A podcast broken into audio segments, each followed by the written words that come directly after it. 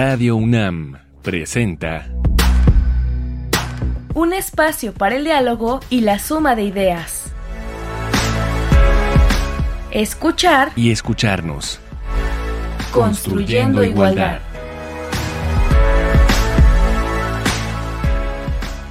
Bienvenidas, bienvenidos, bienvenides. Estamos de nuevo esta mañana en Escuchar y Escucharnos. Estamos construyendo igualdad, un programa más de esta temporada. Hoy vamos a hablar sobre la clínica de género de la Facultad de Medicina de la UNAM. Invitamos para ello a Ana Lilia Guerrero Viloria. Ana Lilia, muchas gracias por estar aquí en estos micrófonos de Radio UNAM. Bienvenida. Muchas gracias. ¿Cómo están? ¿Qué haces tú? ¿Quién es Ana Lilia? Bueno, pues yo estoy actualmente como coordinadora de la Clínica en Atención a la Violencia de Género por parte de la Facultad de Medicina de la UNAM. Primero me formé como psicóloga, como psicóloga clínica, soy egresada de la Facultad de Psicología también de la UNAM. Ahí me formé como psicoterapeuta en el programa de atención a víctimas y sobrevivientes de agresión sexual, que se conocía como PAIPSAS. Este programa fue fundado por la doctora Ruth González Cerratos, que además era la que estaba a cargo también de nuestra, de nuestra formación. Teníamos muchísimas actividades, no solamente la parte clínica, la conformaban varias áreas. Este programa estuvo funcionando durante varios años dentro de la Facultad de Psicología. Atendíamos población abierta. Posteriormente, pues estuve chambeando también en cosas de capacitación, de grupos, y luego estuve colaborando para la Procuraduría de Justicia del DF, en ese momento así era su nombre, actualmente Fiscalía. Estuve en el Centro de, Terapia eh, de Delitos Sexuales, CTA, es como mejor le conocen, que es uno de los centros de atención a víctimas. Hay varios centros que atienden diferentes delitos. En este caso era el de delitos sexuales. Ahí estuve pues a cargo de la subdirección clínica, también estuve un periodo a cargo de todo el centro. Luego seguí de manera independiente, la consulta privada siempre ha estado pues también presente y a partir del 2019 me invitaron a colaborar precisamente para la, la clínica de género en la facultad. Y bueno, pues desde entonces hasta ahora he estado pues coordinando y atendiendo también en el área de psicología pues un, trabajo que tienes ahora muy importante, imagino que difícil también en momentos y ya hablaremos ahorita al respecto. Mira, para iniciar el programa tenemos una cápsula, es la lectura de un poema, se llama Amor Verdadero. Su autora es Linet de la Paz, que es una alumna de la Facultad de Química, una alumna de licenciatura. Está leído por una integrante de la colectiva Tofana, que es también una colectiva feminista de la Facultad de Química. Y esto es parte de la campaña de Radio UNAM, la campaña porque la violencia va más allá de los golpes y esta campaña se está transmitiendo actualmente en el mes de noviembre con motivo del 25N, Día Internacional de la Eliminación de la Violencia contra las Mujeres. Esta campaña estuvo a cargo justo de nuestras productoras Silvia Cruz Jiménez y Carmen Sumaya y es una de las cápsulas. Les recomiendo, se está transmitiendo en Radio UNAM en diferentes horarios estas cápsulas. Entonces vamos a escuchar Amor Verdadero. Es un poema fuerte, es una reflexión sobre la violencia hacia las mujeres. Que el feminicidio es un acto de amor, dice. Así hasta suena que vivimos en un país bonito, porque si matan a 11 mujeres al día, hemos de ser muy amadas. Y qué narrativa tan terrible se construye, aquella en la que el homicida es mártir de su amor y por eso simpatiza con que nos arranque la vida del pecho. Y nosotras, una vez más, vistas como sujetas pasivas de su inspiración, musas del acto más devastador y deshumanizadas en el camino para que nuestra muerte sea la estética que encarna en la supuesta mayor expresión de pasión y afecto. En nuestro cuento y luz, las cosas se ven muy diferentes. Cuando contamos nuestra propia historia, sabemos que el feminicidio es el acto más puro de odio hacia nosotras, una aberración para los feminicidas el que existamos, el que seamos libres y no devotas a sus pulsiones lo incómodo que es para los hombres el sabernos no suyas, sino nuestras. Qué rabia saber que no hay jaula que encierra el deseo de libertad. La muerte, dirán ellos, si no eres mía, no serás de nadie. Y aún así tenemos la valentía de salir a las calles, escuela, trabajo, no sin estar bien preparadas. Desde niñas a todas nos han enseñado los pasos a seguir para no ser presas del apetito de los hombres Cada día la cuchilla sobre nuestras cabezas, la hoja está afilada con el amor de quienes no entienden nada sobre amar y aún así intentamos vivir una vida normal, sin tener en mente que te puedes encontrar a alguien diciendo, amarte tanto que no consigo un mundo en el que no sea de su posesión. Nosotras conocemos una forma diferente de amar. Fuimos el amor de nuestra madre preocupada que nos marca para ver si llegamos bien a la escuela, en nuestra abuela que nos da la bendición antes de salir de casa, en nuestras amigas que preguntan si llegamos seguras. Hay mucho más amor en aquellas que nos quieren ver viva, si se ponen en la línea de fuego para asegurarse que estamos bien. Hay más amor en las mujeres que se organizan para exigir seguridad y justicia. Hay más amor en las que regalan como ofrenda sus lágrimas a una desconocida a la que un hombre amó con tanto odio y perversidad. Conocemos el amor verdadero, el de la pureza de desearnos volar. No compramos la romantización de la devastación de nuestras vidas. Amor verdadero, de Linet de la Paz. Pues te decía Ana Lilia, tu trabajo muy importante y muy fuerte, ¿no? Y en estos momentos, bueno, pues en este, en este momento tan importante para la universidad donde estamos en la lucha por la erradicación de la violencia, justo tú estás al frente y en contacto directo. Con personas que han sido víctimas y han sufrido violencia. Y cuéntanos, ¿cómo surge esta clínica de atención a la violencia de la Facultad de Medicina? La clínica eh, surge por ahí del 2016 y precisamente surge a partir de esta necesidad de empezar a atender pues de una manera mucho más eh, dirigida, mucho más puntual, pues lo que era la violencia de género que ya se venía tanto viviendo como teniendo conocimiento de, pues, de muchos casos que estaba sucediendo dentro de las, de las instalaciones de la universidad o bien por miembros ya sea de la comunidad universitaria, ya sea alumnos o profesores o personal administrativo en contra de otras personas que también acudían a la, a la universidad. En ese momento, quienes proponen esta creación de la clínica es la UNAT, lo que era la UNAT, que dependía directamente de la abogada general. Ellos existían ya desde tiempo atrás, pero empiezan a notar que los casos que les llegan, pues cada vez tienen que ver más con violencia de género. Ya no eran situaciones que tuvieran que ver con conflictos entre compañeros, que es un poco lo que empieza a suceder cuando empiezan a hacer estas quejas estas denuncias los estudiantes, pues se atendían como situaciones conflictivas, pero no, no estaba esta área tan centrada en lo que era la violencia de género. Cuando ellos empiezan a recibir cada vez más quejas, denuncias que tienen que ver específicamente con actos de violencia, pues es que entonces se crea esta necesidad y en principio tengo entendido que le invitan a la Facultad de Psicología, pero la Facultad de Psicología lo que pues responde pues es que también ellos ya tienen pues una serie de programas, una serie de cosas que también están eh, atendiendo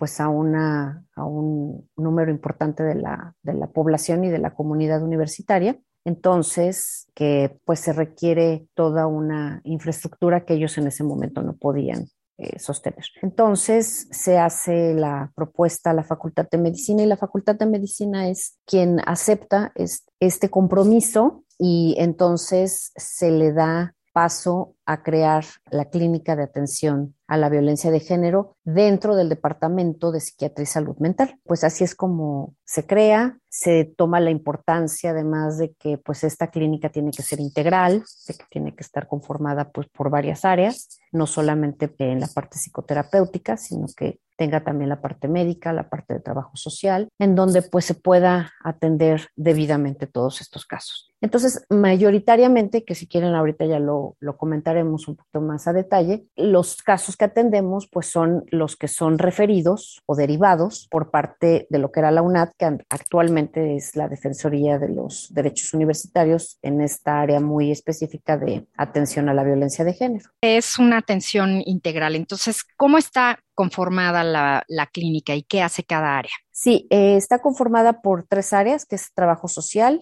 psiquiatría y psicología. Y ese es exactamente el proceso que seguimos cuando llegan los casos. Cuando estábamos de manera presencial, pues las personas recibían todas las mujeres, que además mayoritariamente recibimos mujeres, también hemos recibido algunos casos de, de hombres, pero mayoritariamente recibimos mujeres. Entonces me voy a estar refiriendo a mujeres y haré el señalamiento cuando sea necesario. Pero hacían su denuncia y a la par de estar haciendo su denuncia, también se les informaba que podían tener esta atención en la clínica y que si estaban interesadas en iniciar un proceso a nivel psicológico, podían acudir. Entonces les daban un oficio y se presentaban en la clínica directamente a hacer una cita. Actualmente no podemos atender de manera presencial todavía, no estamos acudiendo todavía, pero entonces lo que hace la Defensoría es mandarnos todos los oficios vía correo electrónico para decirnos, bueno, pues todas estas personas requieren de su atención. Y entonces ya hacemos un registro y cuando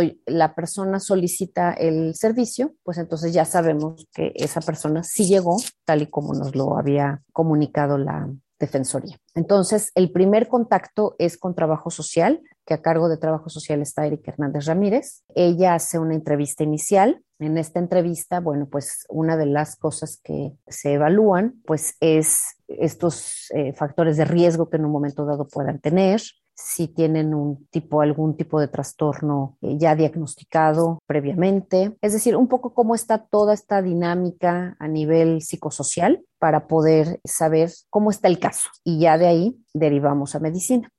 Vamos a escuchar la canción Amor Violento de Vane Torres y Telma Fardín.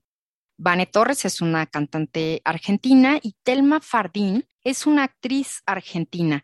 Y bueno, un poquito atrás de esta canción que se acaba de estrenar este año, que interpretan ambas, hay una historia. Telma Fardín es una actriz que denunció en el 2018 a, un actor, un actor brasileño, Juan D'Artés, por abuso sexual que habría ocurrido en 2009 cuando la actriz tenía 16 años y el actor 45. A esta denuncia se sumaron varias más y está en, proceso está por iniciarse el, juicio actualmente. Pero a partir de estas denuncias se creó el colectivo Actrices Argentinas, al que pertenece justamente Telma Fardín, e iniciaron con el movimiento Mira cómo nos ponemos. A partir de esto, Telma Fardín se convirtió en activista. Entonces, escuchemos a Telma Fardín y Vane Torres. Amor violento.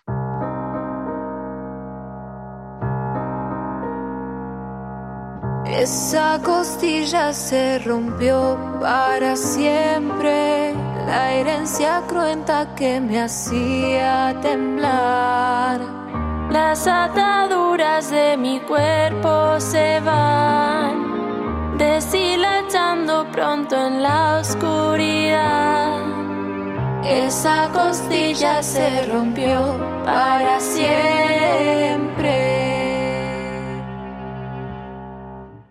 Sigo escapando del encierro en cavernas. Busco el camino nuevo a la libertad.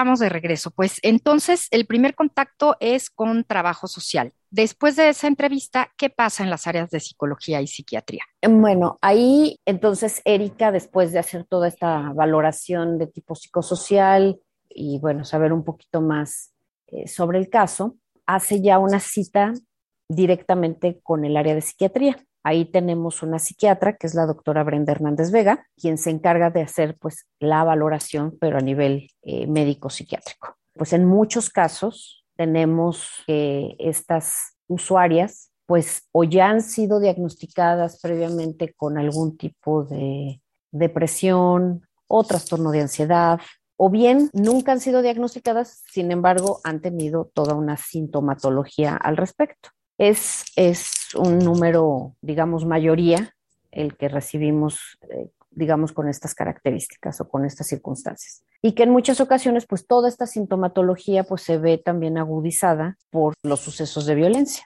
lo que hayan, por lo que hayan atravesado. Entonces, con Brenda se quedan en valoración y en un seguimiento que hace de manera muy cercana. Mes a mes las está viendo para valorar cómo, cómo van, cómo se sienten, si es que hubo necesidad de prescribir algún medicamento, pues darle seguimiento también al tratamiento médico. Y una vez que ella observa que, eh, digamos, han alcanzado un estado ya un poquito más estable, entonces es que eh, las deriva ya al área de psicología junto conmigo. Me avisa oye, pues esta paciente o estas pacientes ya están listas para que puedan empezar su proceso psicoterapéutico y yo ya me encargo entonces de contactarlas, de darles una cita y de hacer esta también entrevista de primera vez, pero ya en el área de psicología. En el área de psicología, lo que hacemos es que trabajamos con modelos de atención muy específicos, modelos de atención que están divididos de acuerdo al tipo de violencia que hayan vivido.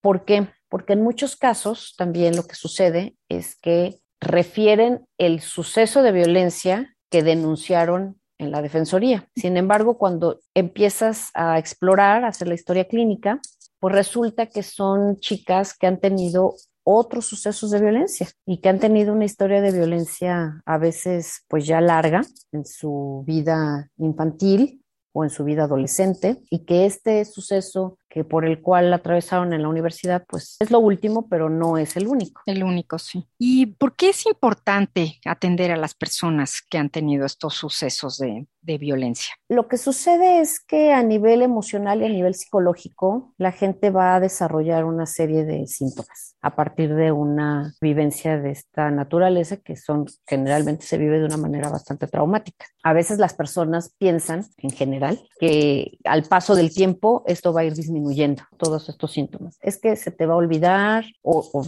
a sí misma se dice, no, pues se me va a olvidar, va a pasar, de esto pues, sucedió ahorita, pero no me tiene por qué afectar de una manera tan importante, en fin, minimizan un poco lo que está pasando y piensan que estos síntomas van a empezar a disminuir y van a desaparecer eventualmente. Y lo que sucede es todo lo contrario, que en realidad, pues en la mayoría de los casos, los síntomas no solamente no desaparecen, sino que aumentan o se agudizan, pues sí, sobre todo se agudizan, sobre todo a partir de ciertas situaciones que las personas empiezan a, atravesar, ¿no? O bajo situaciones también de estrés que no necesariamente tengan que ser otra vez cuestiones de violencia, es cuando esto empieza como a, a, exacerbarse. Y llega el momento pues en que no, ya su, su estilo de vida se ve afectado, ya no están funcionando en el día a día y es por eso tan importante que sea atendido y además que sea atendido de manera especializada. Esto es muy, muy importante, el que sea atendido de forma especializada. Ana Lilia, nuestra recomendación del día de hoy, preparamos una cápsula y vamos a recomendarles justamente la página de la Clínica de Atención a la Violencia de la Facultad de Medicina para que puedan ustedes tener más información al respecto. Vamos a escucharla. La Clínica de Género de la Facultad de Medicina tiene como propósito brindar apoyo psicológico y terapéutico a través de tres áreas. Trabajo social, que es el primer contacto, psiquiatría y psicología donde se realizan evaluaciones de los casos y se determina la mejor forma de apoyar. La clínica se creó en 2016 y tiene un modelo de atención especializado concordante con el tipo de violencia vivida. En caso de requerir asesoría jurídica, se brinda orientación respecto al procedimiento que se debe realizar para interponer una denuncia. así como para darle seguimiento, ya que hay un contacto directo con la Defensoría de los Derechos Universitarios, Igualdad y Atención de la Violencia de Género. Todos los servicios de la clínica son gratuitos. Puedes participar en sus actividades, talleres y grupos de apoyo para quienes han vivido violencia de género. Busca en la red Clínica de Género UNAM. Para atención de primera vez puedes escribir al correo clínicagénero@facmed.unam.mx o bien marca el número 55 56 23 21 27. El horario de atención es de lunes a viernes de 8 a 18 horas. Recuerda, no estás sola y la violencia no es normal bajo ninguna circunstancia.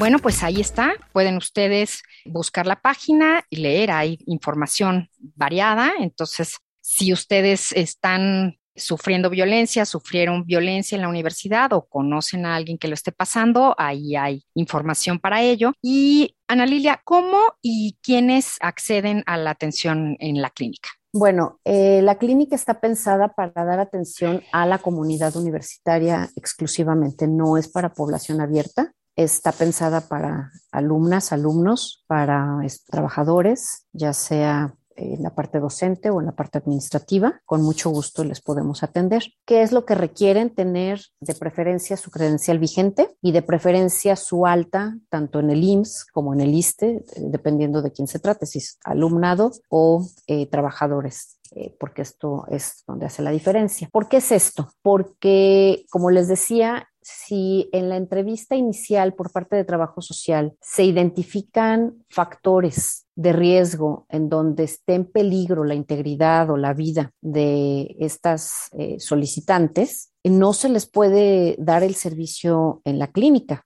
hasta en tanto no se resuelva este factor de riesgo. Entonces, lo que tenemos que hacer es referirles a una institución que pueda dar este servicio de atención a urgencias o el seguimiento médico para eh, atender esta, esta urgencia, ¿no? Como una lesión física, estamos hablando como de una lesión física. Intentos suicidas o ideas suicidas básicamente, o bien algún trastorno que ponga también en peligro su integridad o la de los demás, ¿no? Entonces, por eso es tan importante que tengan su alta del IMSS o del ISTE. ¿Por qué? Porque normalmente se les va a referir a su clínica o a la clínica del IMSS que da atención eh, psiquiátrica específicamente o bien se les puede derivar al Instituto también Nacional de Psiquiatría, Ramón de la Fuente, o bien al Fray Bernardino, en caso de que no tengan este trámite del IMSS, ¿verdad? Pero por eso es tan importante que estén actualizados sus documentos. Y esto es alumnado,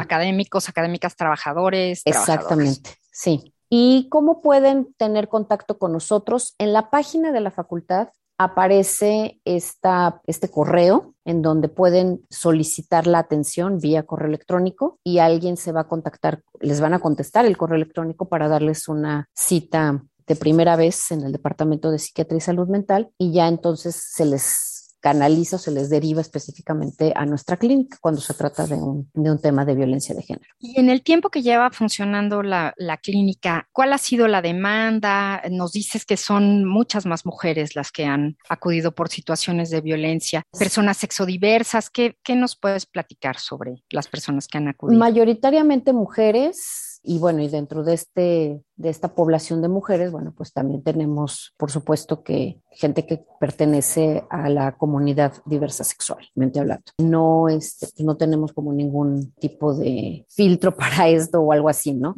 Simplemente, bueno, se le ofrece la, la atención a todas las personas que lo quieran solicitar. Lo que sí es importante señalar es que nos que lo que atendemos específicamente es violencia de género, porque en algunos casos eh, se pudiera, ya nos han preguntado, si atendemos alguna cuestión que tenga que ver con orientación o con identidad sexual.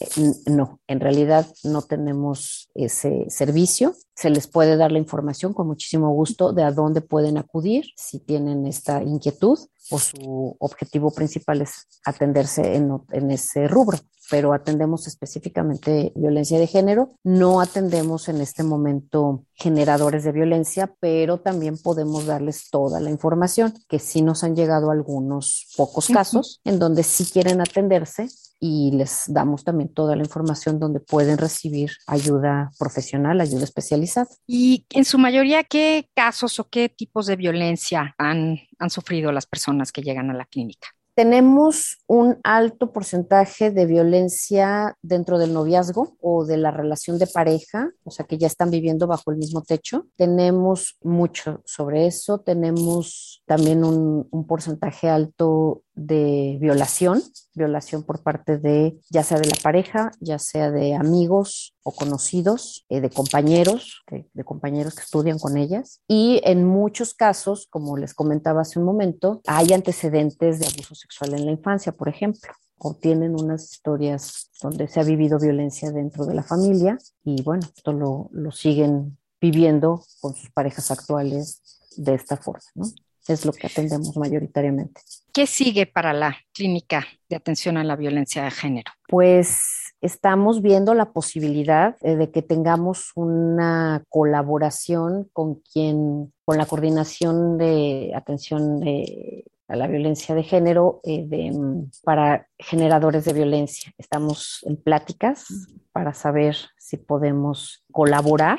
Es un proyecto no tan sencillo por todo lo que implica en cuestión tanto de infraestructura como de profesionales, como de, pues, de horarios, de todo, de supervisión, pero estaría muy, muy interesante que pudiéramos hacerlo. Claro que sí, ver uh -huh. la otra parte y sobre todo ayudar a a generar un cambio. ¿no? Exactamente. Muchísimas gracias, Ana Lilia. Ana Lilia Guerrero, coordinadora de la Clínica de Atención a la Violencia de Género de la Facultad de Medicina. Ya saben, busquen la página de la facultad, ahí encontrarán la clínica, encontrarán también el correo al que pueden escribir si necesitan ustedes tener contacto con, con la clínica. Y pues esto es todo en este programa de hoy. Terminamos por hoy escuchar y escucharnos. Hasta luego, Ana Lilia. Muchísimas gracias, gracias, por compartirnos y por hacer este trabajo tan importante y tan necesario en la universidad. Pues muchísimas gracias a ustedes por la invitación. Un gusto. Estuvimos en este programa en la producción Silvia Cruz Jiménez y Carmen Sumaya y aquí en los micrófonos María Amalia Fernández. Nos escuchamos la próxima semana y sigamos construyendo igualdad.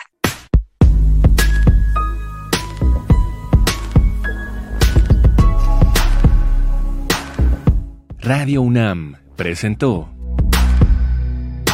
Escuchar y escucharnos. Construyendo igualdad. Para entendernos. Todos. Todas. Y todes.